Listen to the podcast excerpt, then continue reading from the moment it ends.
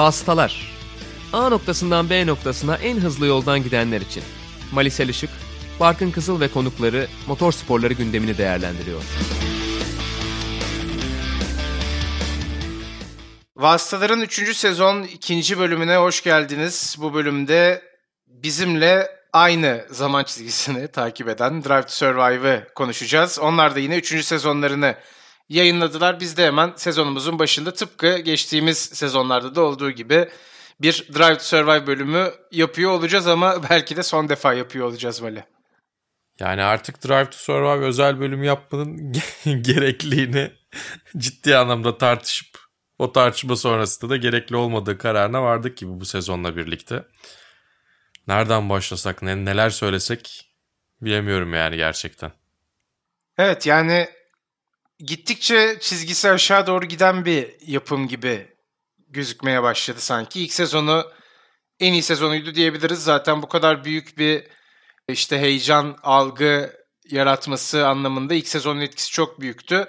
İkinci sezon biraz daha ilk sezona göre zayıf bulmuştuk. Bu sezonu artık yani biraz tekrara düşerken hatta işte kurgu anlamında bazı çok bariz hatalar, bilerek yapılmış hatalar yaparken de bulduk. Zaten bunları konuşacağız. İlk olarak bir genel değerlendirmeyle başlayalım diye düşünüyoruz. Şöyle hani spoilersız konuşurcasına çok kısa kısa biraz yorumlarımızı yapalım. Sonrasında da enine boyuna zaten değerlendireceğiz. İstersen sen başla Ali. Şöyle bir genel fikirlerin nelerdir? Zaten uzun uzun konuşacağız. Bütün bölüm bizim. Ya aslında ilk sezon çok iyiydi. Sonrasında bozdu kısmına bile katılmayacağım galiba. Ben ilk sezonu yanlışlıkla iyi yapmış olma ihtimallerini yüksek görüyorum. Çünkü orada yani eldeki malzeme çok kalabalık değildi bazı takımlar olmadığı için. Bazı ikilikleri birazcık abartarak fena yakalamamışlardı. Biraz işte görüntü güzeldi. Perde arkasından bir şeyleri biz yakalayabildiğimiz için güzeldi. İkinci sezondan itibaren bütün takımlar olduğu için zaten sığdıramama problemi vardı. E üzerine olmayan dramayı oluyor gibi gösterme ya da ne bileyim işte bu sezon iyice ayyuka çıkan şeylerin ufak ufak emarelerini de görmeye başlamıştık. E bu sezonda artık biz olduk biz kendimizi böyle bir sisteme oturttuk deyip yani ikinci sezonu nasıl düzeltebiliriz değil üstüne ikinci sezon bile ilk sezonun parodisi olarak değerlendirilebilecekken kendi kendinin tamamen parodisi olan bir Netflix gördük. Yani gerçekten ben çok şaşırdım çünkü ya beklentim şöyle yüksekti. Şunlar olsun bunlar olsun işte 250 maddelik checklist bunlardan bir tanesi bile düzgün olmazsa her şey süper olacak. Season review gibi sezon değerlendirmesi gibi bir şey olacak diye bir beklentim yoktu benim açıkçası.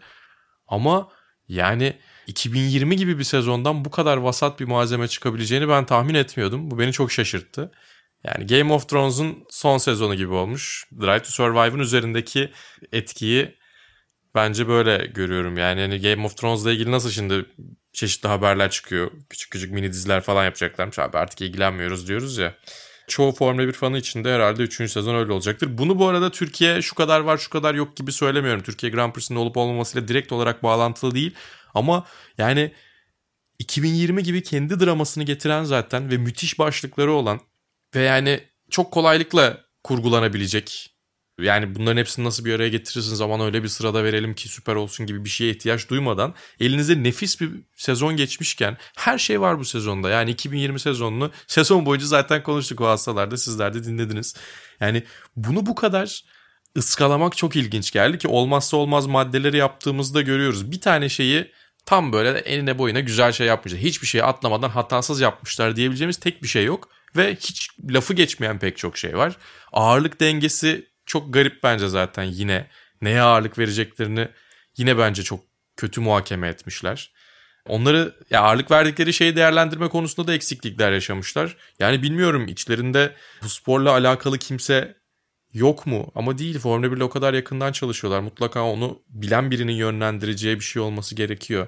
Yani bu Formula 1'in işte çok uzun zamandır hayranlarına, her şeyi çok iyi bilen, sürekli takip edenlerine hitap etsin gibi bir beklentimiz de yok sonuçta. Ya bu Formula 1'i aşağı yukarı bilen veya hiç bilmeyen insanları spora getirebilmek ve bunu işte sporun içerisindeki heyecanı, farklılıkları, işte perde arkasındaki görüntüleri veya benzeri şeyleri anlatarak getirme amacı taşıyan bir belgesel olması gerekiyor. Bunun yanında Yani asıl hedef kitlenin ne olduğunu düşünerek değerlendiriyorum. E bizler de ekstra bir şey daha görürsek izlediğimiz sezonu arttırabilecek heyecan daha doğrusu heyecan değil de tecrübe anlamında izlediğimiz sezonun üstüne bir şeyler katabilecek bir şeyler görürsek keyifleniyoruz. Ama yani sezonda izlemediğimiz ve hatta olmayan şeyleri olmuş gibi anlatılması, abartısız hiçbir şeyin olmaması. Dolayısıyla yani önemli şeyleri abartılı verebilirsiniz. Bu çok doğal bir şey ama her şeye çok önem atfederseniz o zaman hiçbir şey önemli olmuyor. Bu zaten bence spor belgesellerinde ve hatta çoğu belgeselde düşülebilen hatalardan bir tanesi. Belgeselcilerin dikkatli olması gereken şeylerden biri. Yani nasıl bir liste yaparsak yapalım, nasıl bir checklist yaparsak yapalım sınıfta kalıyor. Çok acayip yani neredeyse takdir edilisi bir başarısızlık. Yani sen hani her şeye yer verememiş olmayı anlıyorum gibi bir şey söyledin az önce ama problem öyle olsa aslında bu kadar fazla görmememiz gereken ya da bu işte Drive Survivor'da yer almaması gereken şeylerle dolu bir 10 bölüm izlemek yerine gerçekten bir şeylerin sığmadığını bize hissettiren bir 3. sezon görebilirdik diye düşünüyorum. Yani birazdan konuşacağız zaten. Gerçekten olmasa olurdan da öte yani olması gerekmeyen çok fazla bölümü vardı, kısmı vardı diyeyim. Çok fazla ona ayrılan dakikalar vardı. Ve yani biz hep sezonu takip ederken işte canlı canlı yaşarken diyeyim. O işte burasını Drive to Survive'da bakalım nasıl anlatacaklar. Drive to Survive bu sezon çok iyi olacak. İşte burayı nasıl göstereceklerini çok merak ediyoruz diye kendi aramızda da konuşuyorduk. Hatta bazı vasıtalar bölümlerinde de mutlaka dile getirmişizdir. İşte bu yarışın Drive to Survive bölümünü çok meraklı bekliyor olacağız diye söylemişizdir muhtemelen. Bu Özür sezonla dileriz. beraber evet o bitti bizim için. Yani artık hiç öyle bir cümle kuracağımı düşünmüyorum açıkçası. Senin de pek kuracağını sanmıyorum. Yani bakarız tabii ki gelince nedir ne değildir diye şey gibi söylemiyoruz bunu. Drive to Survive bizim için bitmiştir dramatikliğiyle söylemiyoruz ama artık sezon başlangıcı içerisindeki işte testler Drive to Survive ve ilk yarış ritüelinden birazcık uzaklaştık gibi. Çünkü artık heyecan verici veya ciddiye alınacak bir materyal olmaktan çıktı gibi duruyor. Evet yani beklentimiz bu orana yansıyarak düştü gibi söyleyebiliriz. E aşağı yukarı ne göreceğimizi çünkü artık 3. sezonla beraber de anlamış olduk. Genelde önceki sezonlara kıyasla tekrar eden yerleri de oldukça fazlaydı bana sorarsan. Ve hani daha aslında anlatılması gerekenden ziyade arka plana daha çok yoğunlaşılmış. Belki kimsenin sezonu takip ederken çok merak etmediği şeylerle ilgili de geniş geniş ayrılan yerler vardı. Diyeyim artık yavaş yavaş da şöyle bir bölümleri sizlere hatırlatalım. Bölümlerde neler oldu? Kısa kısa özetleyeyim. Sonrasında da daha detaylı bir şekilde tırnak içinde spoilerlı konuşmaya başlayalım. İlk bölüm aslında testlerle başlıyor. Yani sanki bir zaman çizelgesini takip ediyormuşuz gibi gidiyor. Avustralya Grand Prix'sinin iptal edilmesiyle beraber işte Racing Point'in görücüye çıkması, yaratılan şaşkınlık üzerinden giden bir ilk bölümümüz vardı. Sonrasında hemen Mercedes ve Red Bull'a odaklanılmış Avusturya'da. Bu da anlaşılabilir diye düşünüyorum. Üçüncü bölümde Valtteri Bottas'ın kısa bir hikayesi var aslında. İşte Rusya Grand Prix'si ağırlıklı olmak üzere Bottas'ın Mercedes'teki ikinci pilotluk tartışması üzerinden kurgulanmış bir bölüm ki bu bölümü fena bulmadık. Birazdan zaten konuşacağız. Sonrasında Ferrari bölümümüz geliyor. Zaten Drive to Survive'ın ilk sezonunda özellikle en çok aranan konulardan bir tanesi işte Ferrari'nin Mercedes'in olmamasıydı. Artık öyle bir problemleri kalmadı az önce Mali senin de dediğin gibi. Ve işte hem Vettel üzerinden giden hem Ferrari'nin genel durumu üzerinden giden Monza'yı, Mugello'yu anlatan bir bölümle devam etti belgesel. Tam orta noktaya geliyoruz 5. bölümle beraber. Ricardo'nun Renault'dan ayrılma haberi ve sonrasında Renault Racing Point ve McLaren'ın kendi aralarındaki çekişmeleri ve sonrasında da zaten patlak veren Racing Point'i şikayet olayı işte diğer takımların da desteklediği Mercedes dışında bu konu üzerinden bir bölüm ele almışlar ki burada da yine eksikler var. Buraya da geleceğiz. Ve geçtiğimiz sezonda izlediğimiz bir hikaye bölümü Alex Albon ve Pierre Gasly arasındaki mücadele hem Spa hem de Monza'da geçiyor bu bölümler. Zaten Gazi ile ilgili bir Monza bölümü olmazsa olmazdı bu sezon. 7. bölümde yine Drive to Survive'ın başrol oyuncularından diyeyim Günther Steiner'e gidiyoruz. Bu bölümde de hem Alfa Romeo'ya hem de Haas'a odaklanılıyor. Bu iki takım arasındaki mücadeleye odaklanılıyor mesela. Enteresan konulardan bir tanesi bence. 8. bölümde ise Carlos Sainz'e Ferrari'ye gitme haberi ortaya çıkıyor ve çok yani bizim sezonda görmediğimiz hatta örneğin McLaren YouTube kanalını takip ediyorsanız işte orada dostluklarını gördüğümüz Carlos Sainz ile Lando Norris'in arasındaki rekabet ve iplerin gerilmesini anlatan enteresan bir bölüm. 9. bölümde Çeko Fethel'in koltuğunu alacağını öğreniyor. Sonrasında yine Çeko'nun kazandığı tabii ki yarışı izliyoruz. Burada da George Russell ve Mercedes hikayesine hiç değinilmediği için ilginç bulduk burayı da. Son bölümde ise sezonun son yarışı üçüncülük ve son olarak da Lewis Hamilton ve Black Lives Matter üzerine bir kısım ayrılmış durumda. Bölümlerde bu şekildeydi. Artık yavaş yavaş istersen detayına da inelim Mali. Yani ben zaten şöyle bir liste yaptım. Şunlar kesin olur herhalde diye başlamadan önce. Sonra onlara çek attım telefonumda. Ya Williams ailesinden bir cümleyle bahsetmişler ki bence korkunç. Çünkü yani 4-5 dakika ayırarak çok ya bir bölüm ayrılsın gibi istekler diye çok makul bir şekilde söylemeye çalışıyorum ama yani 4-5 dakika Williams'ın artık aile olarak Formula 1'de olmamasının ne anlama geldiğine dair bir şeyler yapılabilirdi. O kadar Monza çeviriyorsunuz sonuçta. Yani hani Monza üzerine bu kadar kurgulanmış bir sezonda. Evet, iki bölüm Monza'da var. son kez vardık. Evet ya yani Monza'da son kez Claire Williams takımla birlikteydi. Bence bahsedilebilirdi. Ya bir de geçen sene bile bir Williams bölümü vardı ki aslında ortada hani bu el değiştirme durumları da yokken Williams ayrılmış bir bölüm görmüştük. Evet devam ettirebilirlerdi sonuçta. Ya o Williams bölümü de yani olsa mı olmasa mı diye düşünmüştük. O da yerinde değildi çok evet, fazla. bu Belki sezon yeriydi mesela. Yani geçen Ya, sezon hayır, şey yerine için, bu sezon olsa yani çok daha iyi Williams'ın olabilirdi. güzel bir belgeseli var zaten. Çok güzel bir Williams belgeseli var. O yüzden ekstra böyle bir şeye bu Williams hikayesi anlatılsın diye değil ama Williams'ın gidiyor olmasının Formula 1'deki etkileri ya da ne bileyim benzer bir şekilde bahsedilebilirdi. Bunlar bu arada olmazsa olmazların yine içlerinden elenebilirleri. Yani Sakir ve Perez vardı ama Perez'i anlatırken bu sene Covid'den iki yarış kaçırdığını söylemiyorlar ki bence yani sezon olarak bir pilotun en çok etkilendiği yani bir pilot en fazla Perez kadar etkilenebilirdi. E, Dolayısıyla bence ya bir de takımın hani evindeki yeri Silverstone karşıda oturuyorlar bayağı karşı komşusu yani şeyin Racing Point'in Silverstone pisti. Ben Perez'in o Covid muhabbetinden hiç bahsetmemelerine çok şaşırdım açıkçası. Ki Hamilton'ın Covid geçirdiğinden de bahsetmediler. O da bence garipti. George Russell Mercedes hiç yok. Yani diyorum ya bak 1,5-2 dakikalık çok güzel bir şey yaparsın. Klip yaparsın. Üzerine birazcık seslendirmeli bir şeyle. Ya işte konuşan kafalarla ki bence olmasa daha iyi olur ama ya anlatırsın bunu yani. Bunun için 15-20 dakikaya ihtiyacın yok.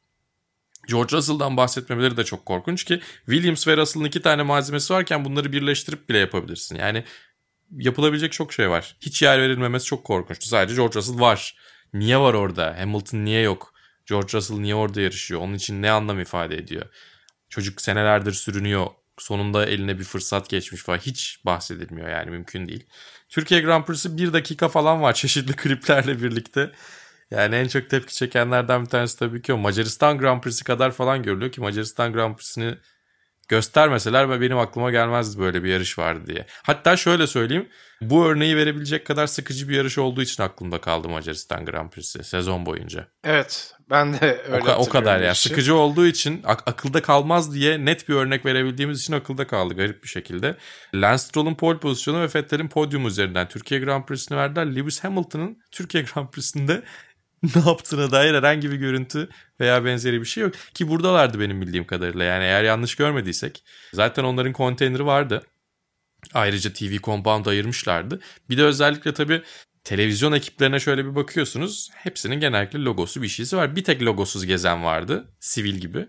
E, onlar da Netflix'i diye tahmin ediyoruz. Daha önce konuştuk da yani aramızda. Evet hadi bunu detaylı konuşalım bu arada. Türkiye Grand Prix'siyle başlamış olalım. Çünkü yani Olur. Drive to Survive bekleyen En çok tepkiyi o çekiyor. Formula 1 Doğru. severlerin, Türkiye'deki Formula 1 severlerin aslında en çok beklediği şey Türkiye Grand Prix'sini görmekti. Madem hani buradan böyle bir giriş yapmış olduk. Bence direkt Türkiye Grand Prix'sini konuşarak da başlayabiliriz. Yani o konuyu şöyle bir ele alıp bitirelim. Sonra geri kalan kısımlarına girelim istersen. Ya bu sezon biz hani gönül bağımız bir yana Türkiye Grand Prix'si Formula 1 taraftarları tarafından %33 oy alarak sezonun en iyi yarışı seçildi. Yani zaten sadece yarış değil hafta sonunun başından beri ki sen zaten oradaydın. Yani yaşanan o kadar çok drama oldu ki işte önce yağmur zeminle beraber kaygan hale gelmesi, zeminin daha doğrusu yağmurla beraber zeminin kaygan hale gelmesi, işte yeni asfalt konuşulması, yarış içinde ve yarıştan önce antrenmanlarla beraber başlayan buz pateni diyeyim. Bottas'ın altı kez spin atması, Hamilton'ın geriden gelerek şampiyon Lance olması. Stroll'ün polü. Lance Stroll'ün polü hadi o vardı ama yani çok yüzeysel Evet, bir şekilde Vettel'in vardı. podyumu da birlikte vardı ama yine yani neyse. Yani anlatılacak o kadar çok şey vardı ki Türkiye Grand Prix'si üzerine bir tam bölüm de geçirebilirdi. Türkiye Grand Prix'si üzerine bir ufak bir buçuk saatlik belgesel de yapılabilirdi bu sezon aslında. Ama nedense hiçbir şekilde yer vermemeyi tercih etmişler diyebiliriz yani.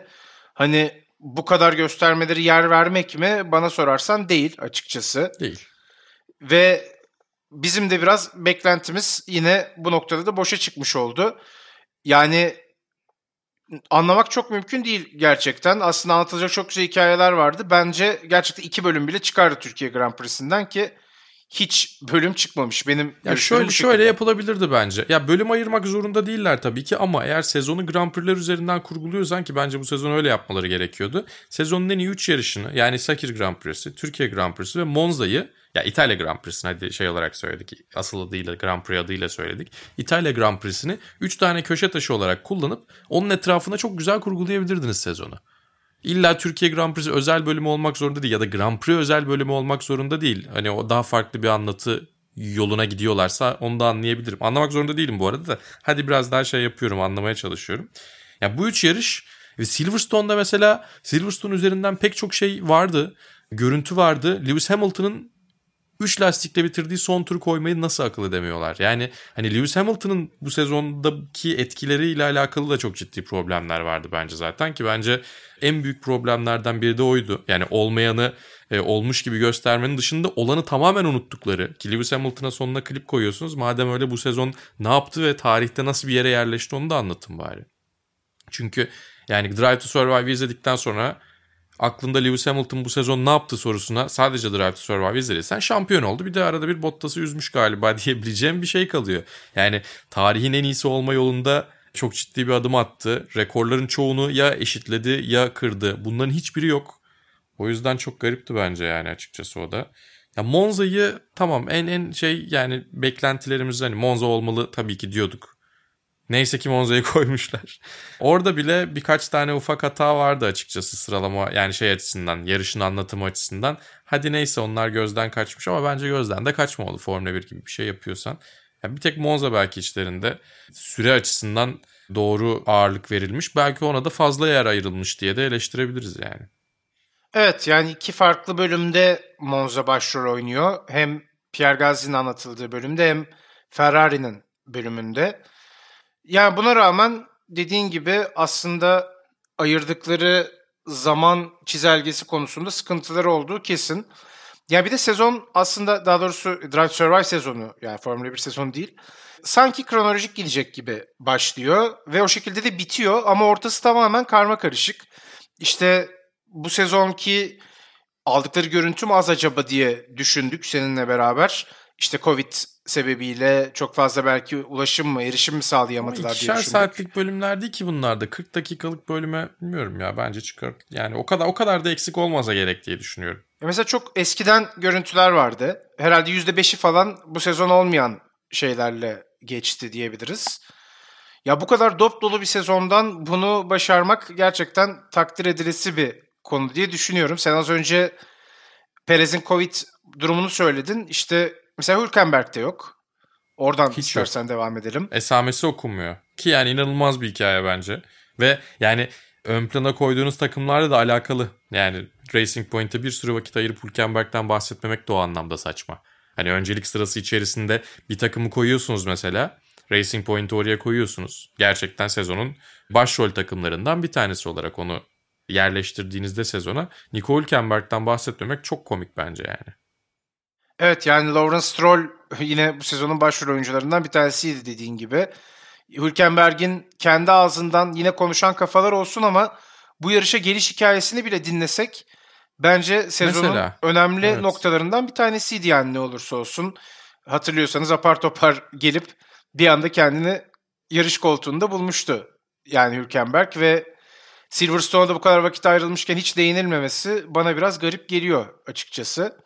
Bir de sen şey de söyledin ya. Yani sezon testlerle başlıyor Abu Dhabi ile bitiyor. Yani Abu Dhabi ile bitmesinin de bir manası yoktu. Sezonun en kötü ikinci yarışı olabilir belki Macaristan'ın arkasından Abu Dhabi. Ama sezon orada bitiyor diye bütün bölümü onun üstünden kurgulamak da bence çok acemice olmuş. Yani sadece takvime bakıp karar vermişler gibi.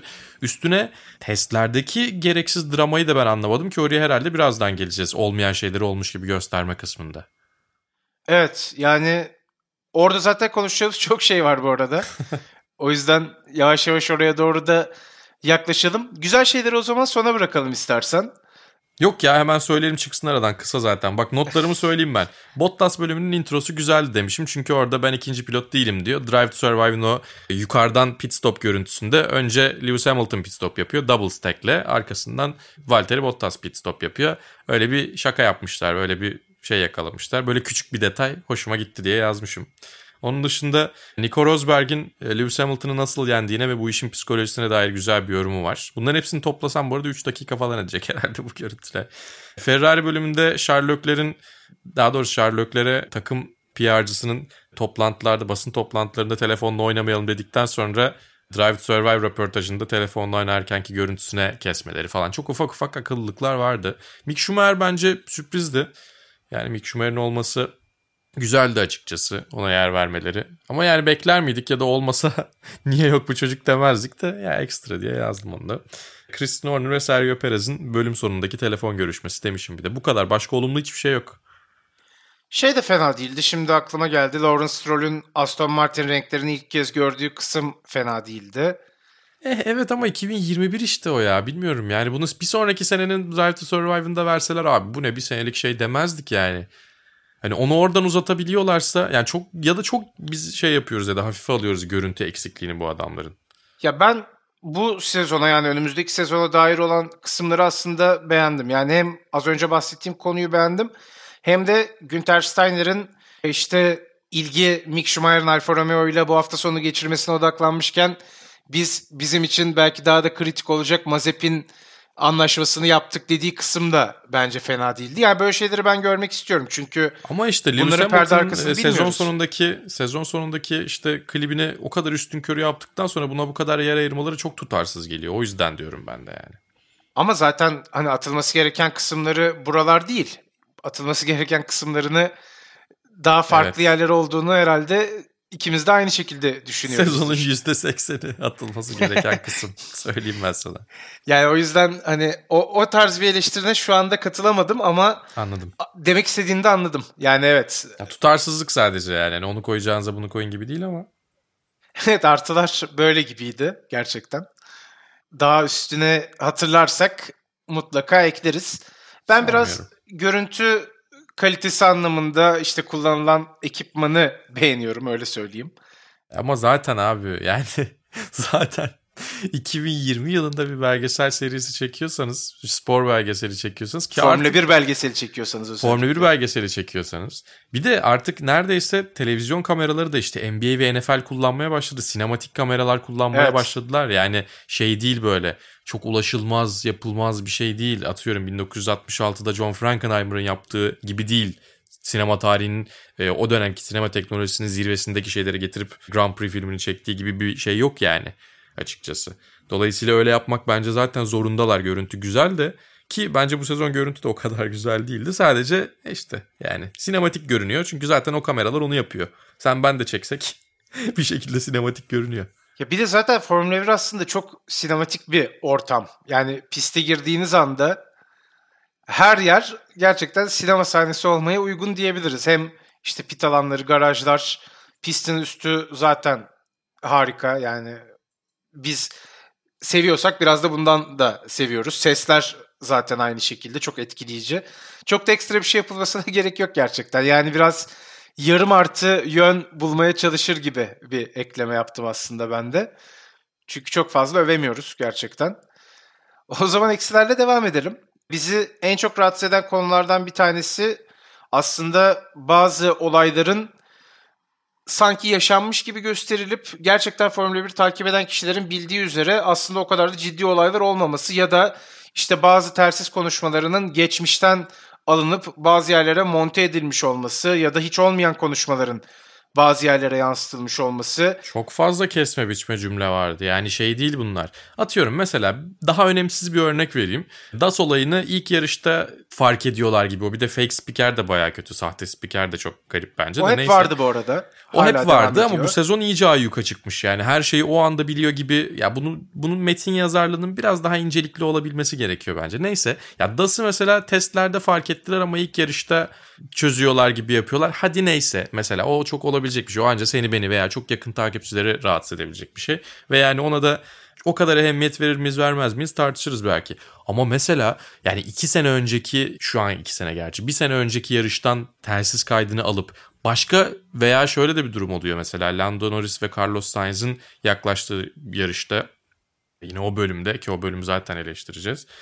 Tamamen bambaşka bir olay için kullanılan ses kaydını alıp ne yapıyor bu niye benim önüme çıktı falan. Bunlar çok rahatsız edici şeyler bence. Çünkü olanı abartmak tamam olabilecek şey tabii ki belgesel bazı şeyleri öne çıkarır bazı şeyleri geriye iter veya bir anlatı oluşturur mutlaka bir narratif oluşturur. Yani seninle mesela bu konuda örnek verebileceğimiz çok acayip bir belgesel derken bir taraftan Alan Prost'u da çok şeytan gibi göstermişler eleştirisini yapıyoruz. Bu olabilecek bir şey tabii ki ama yani kendi draması zaten olan bir sezonda bu kadar yapay dramayı zorlamak bence gerçekten beceriksizlik.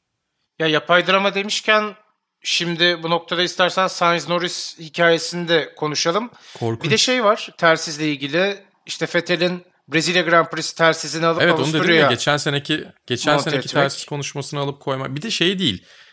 Alelade bir telsiz konuşması değil yani. ünlü o tersiz cümle. konuşması. Yani Evet. Kendi meşhur. dilinde olması çok meşhur gerçekten. Formula 1'in resmi kanalının defalarca üstünde paylaşım yaptığı bir tersiz konuşması bu. Yani Formula 1 takip eden, yakından takip eden izleyicilerin hepsi o konuşmanın orada geçmediğini biliyor. Yine sen hatırlattın. Ben de izlerken dikkat etmiştim ama aklımdan çıkmıştı. İşte Grosjean kazasında örneğin. Ya orada Grosjean'a bir tersiz konuşması kaza eklenmiş sırasında, mesela. Kaza sırasında. kaza sırasında kaza olurken Grosjean bir şey söylüyormuş gibi. Ya Fast and Furious mu izliyoruz? Evet. ne izliyoruz? Ne, ne, ne kadar garip bir yapım izliyoruz. Ya Grosjean'ın zaten 5 dakika yangınlar içerisinde kalıp sonra da ölüp zannediyorum geri geldi. Çünkü öyle anladım ben bölümden. Öyle göstermişler falan. Yani sezonun en dramatik noktasında bile o şeyi, o anları bir şekilde yapaylaştırmayı başarmışlar. Ben şey hissedemedim açıkçası. Gergin hissedemedim yani. Sürekli arkada bir müzik, sürekli efektler ki onlar da çok yoruyordu. Müzikler, işte süper kahraman filmi gibi böyle zorlama efektler, bir şeyler, görüntüler. Yani sürekli seni bir bombardıman altında tutuyor. Seni sürekli bir böyle bir aksiyon bombardımanı altında tutuyor ki Formula 1 belki de spor belgeseli yapıyorsanız en az ihtiyacınız olan şey. En, en az ihtiyacınız olan branş belki bu konuda. Çünkü aksiyonu var kendinden. Kendinden zaten bu elementleri içinde bulunan bir şeyi ve müziklerin de belli bir janrası yoktu. Düşünürsen yani bilmiyorum çok çok şeydi yap, yapım olarak da böyle gereksiz bir şey vardı. Fazla prodüksiyonluydu anlatabildim mi? Yani çok çok fazla bir şeyler bindirmişler. Çok kalabalık var. Böyle Transformers filmi izliyormuş gibi bir e, hava vardı. Konuşan kafalardan da bahsedelim mi hazır yeri gelmişken? Bahsedelim ama Senin öncesinde şey var mı buna? şu Science Norris konusu Hmm, dağılmadan evet, Norris. ona geri Doğru. dönelim. Hatta onunla beraber iki bölüm daha konuşalım. Sonra istersen buraya geri dönelim. Yani Sainz Norris konusuyla ilgili özellikle McLaren Unbox serisini takip ediyorsanız bu ikilinin ne kadar sıkı fıkı olduğunu bilirsiniz. Yani birbirlerine söyledikleri şeyler ciddi değil. Bunu söyleyebilirim en azından. Kesinlikle birbirleri üzerinden sürekli olarak şakalaşarak ilerleyen bir ikili. Yani birbirleri hakkında olumsuz söyledikleri şeyler aslına baktığınız zaman gerçekten birbirlerinden soğudukları için ya da rekabetin aralarında gerilim yarattığı için yaşanan şeyler değil. Zaten Sainz'in genel tavrı o şekilde. Norris de onunla beraber oynuyor açıkçası. Yani bunu görmek için birçok video var elimizin altında. YouTube'da McLaren kanalında bulabilirsiniz. Orada mesela yaratılan drama bana çok gereksiz geldi. Ben bu bölümle ilgili bunu söyleyeceğim sadece. Daha önceki sezonlarda da yine böyle orta sıralarda özellikle ikililer arasında bazı sanal rekabetler yaratılmıştı. Burada da nedense takım arkadaşlarını hedeflemişler ki aslında anlatılanın tam tersi bir durum söz konusu. İki bölüm daha şöyle özellikle konuşalım diyorum Mali. Bir tanesi Bottas bölümü. Biraz daha istersen detayına girelim. Bir tanesi de Ferrari bölümü. Yani bunlarla ilgili de ekleyeceğim bir şeyler varsa onları da şimdi konuşalım. Sonra devam edelim. Ya Bottas bölümü bu kadar olaylı bir sezon olmasaydı bence Drive to Survive'da hakikaten keyif alabileceğimiz süper bir bölüm olurdu. Ya şimdi diğer bölümlerden çalmış açıkçası. Ben izlerken evet keyif aldım.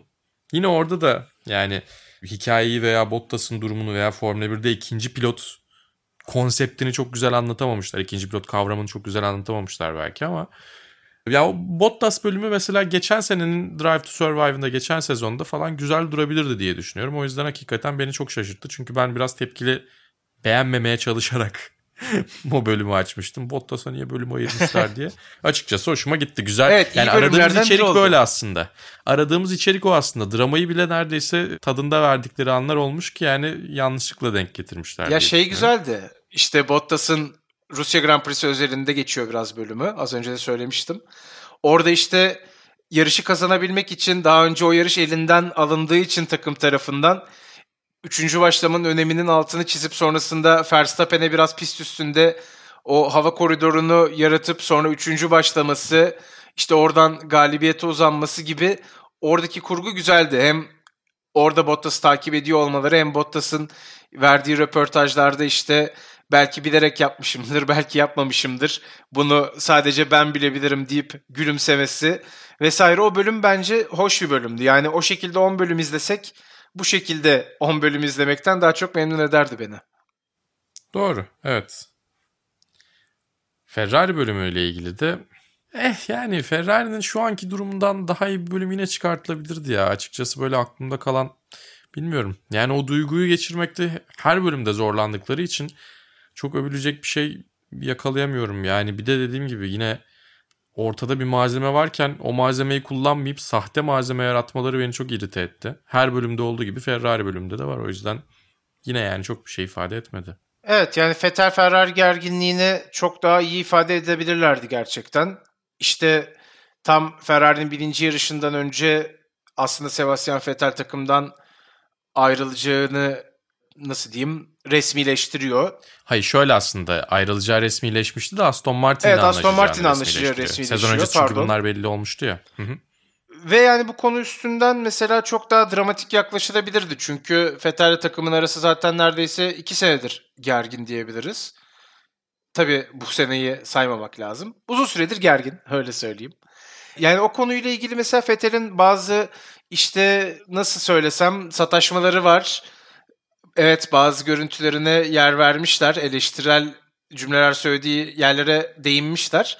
Ama çok da geçmiyor. Yani olayın özünü bilmesek mesela demezdik herhalde. O evet bu ikilinin arası gergin işte burada bir mutsuzluk var. O duyguyu da çok geçirmiyor ama onu geçirmeyi hedefleyen bir bölüm olmuş gibi.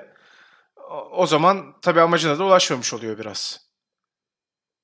Eh, yani Peki o zaman teknik konularla sen az önce devam ediyordun. Hemen konu dağılmasın diye oraya geri dönmüştük. Ben de müzik kullanımının çok fazla olduğuna katılıyorum ve aslında motor sesi duymak için de biraz izliyoruz. Ya öyle tabii de kötü müzik kullanılmış bir de. Yani standart ortalama bir aksiyon filmi gibi diyorum ve Transformers prodüksiyonu vardı üzerinde. Yakışıyor mu yani şu Formula 1'e? yani gerçekten yakışmıyor. Ve yani Lewis Hamilton'la ilgili de biraz daha konuşalım istersen. Bu kadar tarihi bir sezonda işte yarış rekorunu, en çok yarış galibiyeti rekorunu, en çok şampiyonluk rekorunu kırdığı ya da birine ortak olduğu, diğerini kırdığı sezonda Hamilton'la ilgili de pek bir şey yok. Verstappen'le ilgili zaten hiçbir şey yok. Hadi onu biraz sen de bana bu yapımı çok sevmediği üzerinden açıkladın ama yani bu da sonuçta bir iş aslına bakarsan. Verstappen'i de bir şekilde ikna edip buraya davet etmeleri, burada ağırlamaları gerektiğini düşünüyorum. Verstappen bizi ikna etti artık. Biz Verstappen'in safına geçtik. evet, o bizi ikna etti gerçekten. O daha önce bu yapımda nasıl yansıtıldığından da çok memnun değildi zaten. Herhalde bununla ilgili de bir antipatisi var. Öyle sanıyorum ki. Dolayısıyla Verstappen'i de görmedik ama şu anda grid'in en iyi iki pilotu diye baktığımız zaman bölümden önce de konuşuyorduk seninle. Hamilton ve Verstappen'i söyleriz gibi. İkisiyle de ilgili çok fazla bir şey yok. Sadece Hamilton'la ilgili şu var. Tabii sezonun özellikle We Race As One temalı geçtiğini işte dünyadaki maalesef ırkçılık gündemi sebepli olarak Black Lives Matter konularının bir bölümde üstün körü ele alınması söz konusu. Yani bunu koymasalar olmazdı diye düşünmüşler muhtemelen. Kolaya kaçmışlar. Yani şöyle orada da kolaya kaçmışlar çünkü Mercedes'in tarihi rengini değiştirip gümüşten siyah geçişini anlatmayıp oraya George Floyd'un görüntüsünü koymak bence kolaya kaçmak. Çünkü bu, bu olayı sadece bu arada George Floyd'e indirmek de çok şey. Çünkü Breonna Taylor'la alakalı da tişört giyip e, podyuma çıktığı oldu Lewis Hamilton'ın. Onunla ilgili bir yani görüntü var bu arada. Ama vurdu ya yok. Çok ufak ufak ara ara var yani hani şey açıkçası yani şeyi beğenmedim. Bunu da yapmış olmamız gerekiyor diye yapmışlar ki bence çok ayıp bir şey bu. Lewis Hamilton yarattığı etkiyi de çok basite indirgemek o yüzden. Ya böyle bir şey görmüş hislenmiş o yüzden işte falan gibi böyle. Yani arşiv görüntülerini şunu bunu kullanarak Lewis Hamilton'ın gördüğü şeyleri de işte tepkileri falan da bir klip haline getirip öyle anlatmaya çalışmışlar ama Lewis Hamilton'ın şu anda Formula 1'deki yerini ve geldiği yeri ve bu yani Formula 1 tarihine geç, geçtiği sezonun aynı zamanda dünyada böyle bir hareketin başladığı sezonla örtüşmesinin önemini bir türlü anlatamamışlar. Çok komik bence bunu becerememeleri. Çünkü yani 7. şampiyonluk, işte galibiyet rekoru, pol pozisyonları 98 98 oldu değil mi en son? Evet. 95 yarış galibiyeti, 98 pol pozisyonu, 7 şampiyonluk. Yani neredeyse istatistiksel olarak zaten e, tarihin en başarılısı haline geldi. Artık %50 %50 olacak herhalde. Michael Schumacher mi, Lewis Hamilton mı diyeceğimiz bir yerde bunu belki ucundan Mick Schumacher'e bağlayıp belki ucundan Sebastian Vettel aslında Michael Schumacher'in işte mirasını devam ettirmek için Ferrari'ye gelmiş. Bunların hepsini bağlayıp bir tanesi bölüm yapabilirlerdi gibi geliyor bana ne bileyim yani hani sığdıramadık zaten bir bahane değil. Zannetmiyorum çoğu şeyi sakız gibi uzattıklarına göre ama Lewis Hamilton'a baştan sona ayrı bir bölüm ayırmamak Bak 10 bölümse bile her şey dolu dolu bile olsa bir tane 11. bölüm yaparsın o kadar söyleyeyim. 2020 öyle bir sezonda açıkçası. Evet ya bir de Lewis bunun tekrarı yok aslında. Sonuçta rekorlar Tabii. bir kere kırılıyor. Ondan sonra üstüne Hı-hı. koyarak gidiyor. Yani o üstüne koyarak gitme hikayesini bir şekilde anlatamazsınız. Ama rekorların kırıldığı noktaları, dönüm noktalarını bana sorarsanız yansıtmaları gerekiyordu. Yani gerçekten görmedik. Ki aslında bir sürü olaylı yarışı da hiç görmedik daha olaysız yarışları gördük garip bir şekilde. yani Silverstone'da dediğin gibi o üç tekerlik yani üç lastikle finish'e gelen Hamilton yok ama Carlos Sainz'in lastik patlatıp yani podyum bile görmeyen pozisyondan yarış dışında kalması dramatik şekilde var. Çünkü bölümün hikayesi öyle gerektirmiş. Ya reality show yapmışlar söyleyeyim. Belgesel serisi falan değil artık bu bir reality show olmuş. Bir de şey yani konuşan kafa demiştik biraz ondan bahsedelim. Çok fazla konuşan kafa var. Bana ne düşünmem gerektiğini bu kadar anlatılması beni rahatsız ediyor açıkçası. Yani Will Buxton ve Jenny Gow bu arada çeşitlilik yapmışlar. Bir erkek bir kadın motorsporları Formula 1 muhabiri koymaları o anlamda olumlu olmuş ama o konuşan kafaların öyle olmaması gerekiyor bence. Yani bu konuda çok iyi bir örnek var bu arada. Fake Speaker de çok kötü yine aynı şekilde. Diyorum ya yani o anda her şeyin ne olduğunu anlayan ve anlatan spiker sahte duruyor. Seyircinin daha iyi anlayabilmesi için daha güzel çözümler var. Örneğin ya bu konuda bence zirvedir diye düşünüyorum. Güncel sayılabilecek motorsporları belgesel açısından Mark Neal'ın MotoGP belgeselleri nefis ünlü bir isim buluyorlar. Daha önce Ewan McGregor'dı. En son Brad Pitt oldu. Hikayeyi güzel görüntülerle derleyerek sana bunlar böyleydi şu anda şöyle diye dış ses olarak anlatıyor. Dolayısıyla sana bir sahte yarış anlatımı vermiyor ve çok güzel de anlatıyor. Yani hiç bilmeyene de anlatıyor. Kısa süre içerisinde eğer metni yazan birazcık e, yetenekliyse tabii ki metin yazarı iyiyse sana bunu anlatabiliyor. Bunun iyi örneği de var. Ayrıca konuşan kafaları şöyle güzel yapabilirsin. Hadi bu sezon özelinde değil belki ama Mark Neal'ın yine kullandığı tekniklerden bir tanesi o. Pilot bir yerden bir yere arabayla gidiyorken veya işte pist üstünde turluyorken bir şey yapıyorken yani sabit bir stüdyo içerisinde değil o arada bir hareket bir devinim olurken pilot bir şeyler anlatıyor. Dolayısıyla konuşan kafa ama aynı zamanda bir de görüntü izliyor oluyorsun. Dolayısıyla o statikliği bir yerden alıyor. Çünkü artık günümüz belgesellerinde hiç surat görmediğimiz sadece arşivler üzerinden giden ki Senna'nın en çok övdüğümüz kısımlarından biri oydu. Hasif Kapadya ve Manish Pandey'in. Yani böyle teknikler deneniyorken, farklı şeyler yapılıyorken sen böyle en klasik, en işte klişeleşmiş diyeceğim neredeyse e, belgesel tekniğinin dışına çıkamayıp hatta bunu arttırıp dediğim gibi elinde bir sürü şey var yani Formula 1 sana arşivini mutlaka açıyor. bu kadar konuşan kafa bence pek gerekli değil açıkçası. Ve yani sürekli kesmeler, biçmeler, bu görüntüler. Yapımın yönetmeni onu seviyor bu arada. İşte, bence. yani onu maalesef. söyleyeyim. Mesela cümleler bittikten sonra işte yüzünde kalıp konuşan kişinin sonrasındaki bir 5 saniyelik tepkisini de mutlaka koyuyor. Onu dikkatli izlerseniz Ve aslında şey karşı taraftan büyük ihtimalle birisi bir şey söylüyor onu dinliyor. O kadar dramatize bir şey orada da yok mesela. Yani olmayan şeyi verme konusu çok çok sahte geldi bana bu sezon.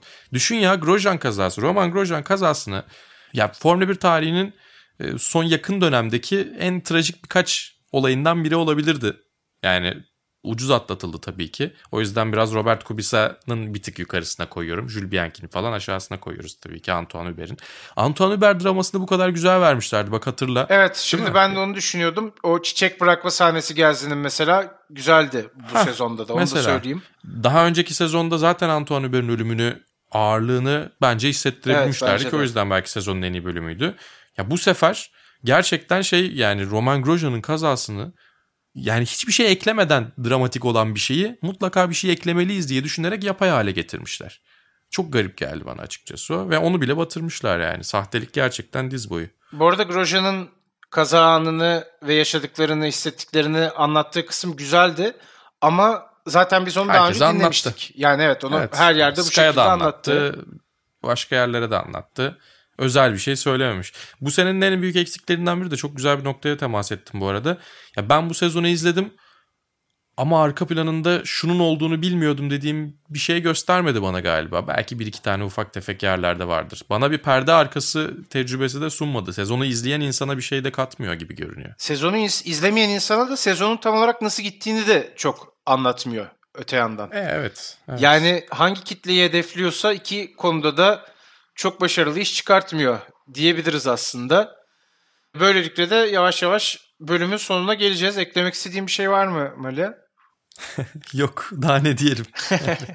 Peki o zaman Vasıtaların 3. sezonunun ikinci bölümü de böylece sona eriyor. 45. bölümümüzü Drive to Survive'ın 3. sezonuna ayırmış olduk. Bir sonraki bölümde artık yarışlar geliyor tabii ki. Yarış konuşacağız. O bölümde tekrar görüşünceye dek hoşçakalın. Hoşçakalın.